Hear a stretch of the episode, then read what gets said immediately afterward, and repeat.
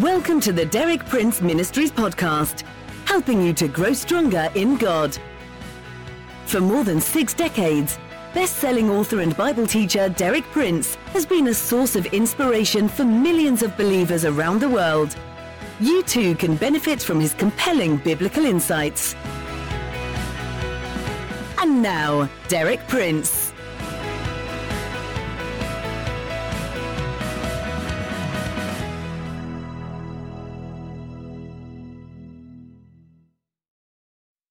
Yesterday I shared with you on the vitally important issue, how faith comes. I explained that the key word is hearing. Faith comes as we hear God speaking to us by His Holy Spirit through His Word. In my talk today and for the next two days, I'm going to deal with what I call the three great musts of faith, three things that must go together with faith. I sum up these three musts as follows. First, faith must be confessed. Second, faith must act. And third, faith must be tested. Today I'm going to focus on the first of these three musts. Faith must be confessed. First of all, we need to understand the way the word to confess is used in the Bible. The word to confess has two main significances. First of all, it means to say something out boldly and in public. But secondly, it means to say the same as. And in this connection, the thing that confession is related to is the Scripture, the Word of God. So it means that we say the same with our mouth as God has said in His Word. Or you can put it this way we make the words of our mouth agree with the Word of God. The Word of God is already established, it's permanent, it doesn't change. Confession is bringing the words of our mouth into line with the Word of God.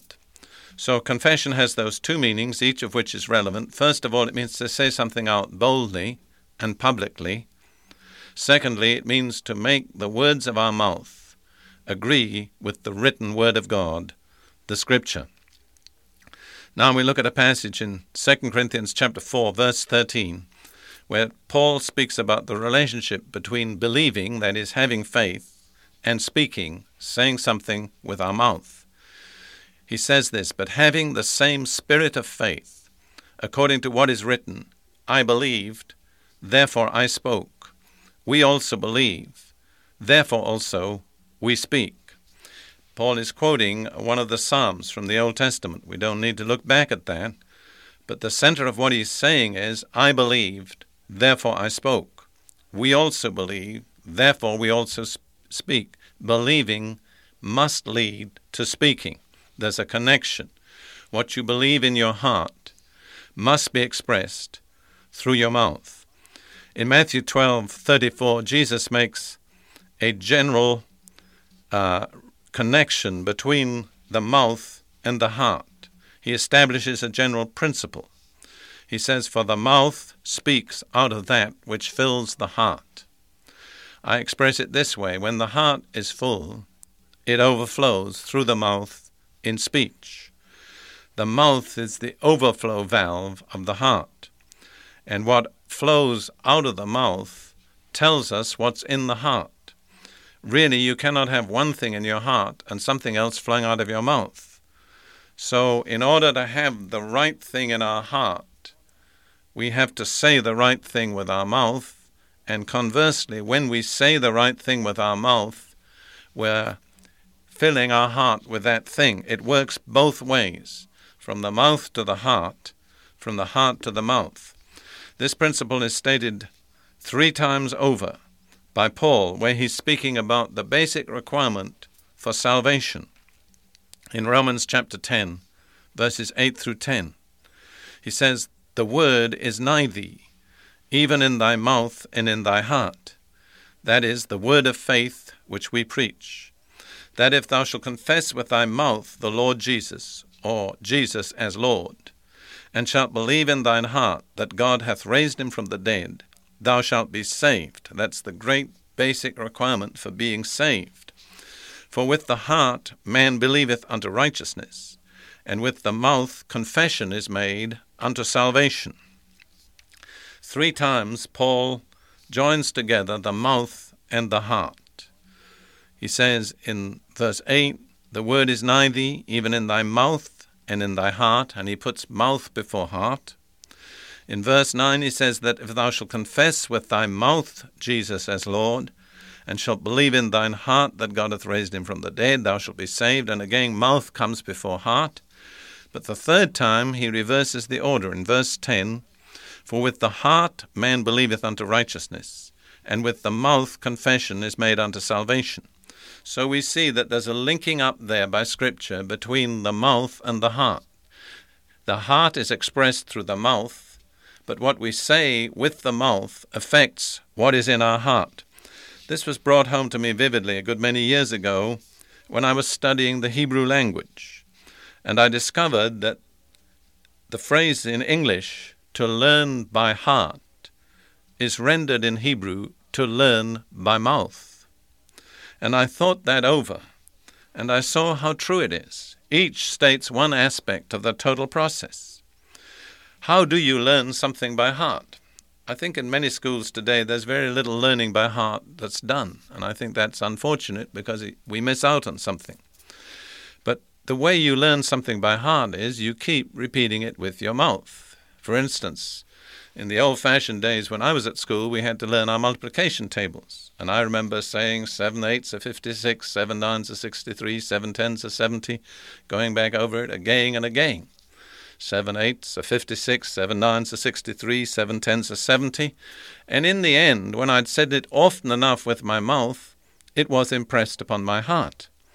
And it's been there ever since. It doesn't matter what kind of a crisis I'm in. You might wake me up in a thunderstorm in the middle of the night, but if you say to me, What are seven eights? I say 56. I don't have to stop and think. It's in my heart. I got it there by saying it with my mouth. Unfortunately, and this is just a comment, by the way, people today rely on calculators and computers and they don't know their multiplication tables, which is really a misfortune. Anyhow, the principle is that if you want to get something into your heart, you repeat it with your mouth. And vice versa, what's in your heart will naturally come out from your mouth. We've established the connection between the mouth and the heart. Now we need to look at Paul's statement. With the mouth, confession is made unto salvation. Notice, entering into salvation is a process indicated there by the word unto. Salvation is the all inclusive word in Scripture for all that has been obtained for us by the death of Jesus on the cross. It's the one all inclusive word for all the benefits spiritual, physical, material, temporal, eternal. They're all included in that one word, salvation. So that's a very important statement. Confession is made unto salvation because it tells us how we can enter into all the benefits that Jesus has purchased for us by his death on the cross. And the process is confessing unto salvation. In other words, whatever area of salvation we need, whether it's the forgiveness of sins or the healing of our bodies or financial provision, we confess what the Word of God says about it. We confess it not so much because we feel it or because our circumstances make it look as if it's true, but because we believe the Bible is the Word of God and it's true anyhow. And so we discipline ourselves. We discipline our mouths. We make our mouths say what God's Word says about that specific need or that specific situation. And I want to tell you right away that if you think this is easy, just try it. And you'll find that bringing the words of your mouth into line with the Word of God is a process of self discipline and it builds character as almost nothing else will do. I'll give you just two examples of situations and how to meet them by confessing the Word of God and thus confessing ourselves into the benefits that God has prepared for us.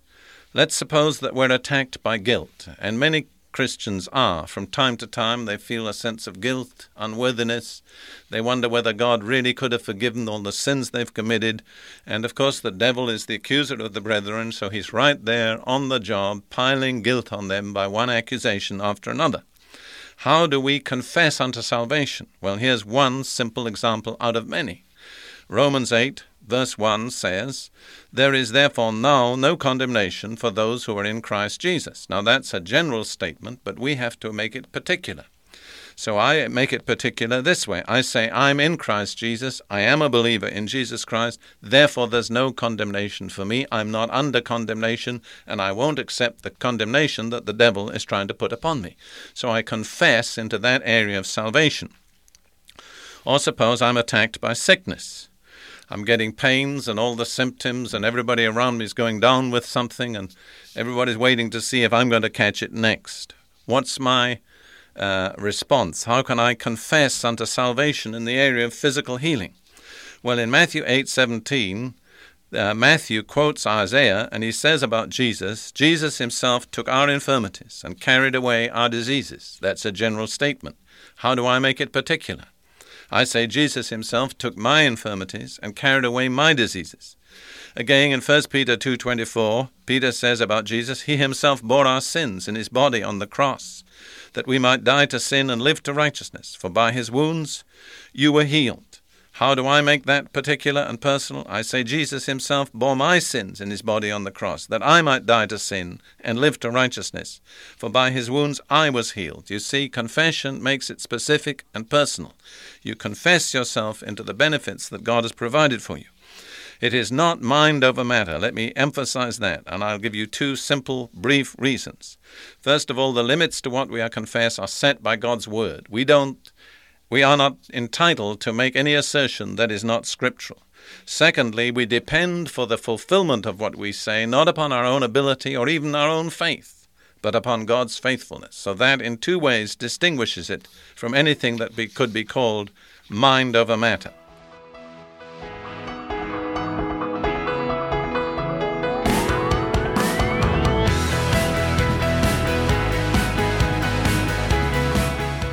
Thank you for listening. For more inspiring teaching, visit our website at dpmuk.org forward slash podcast.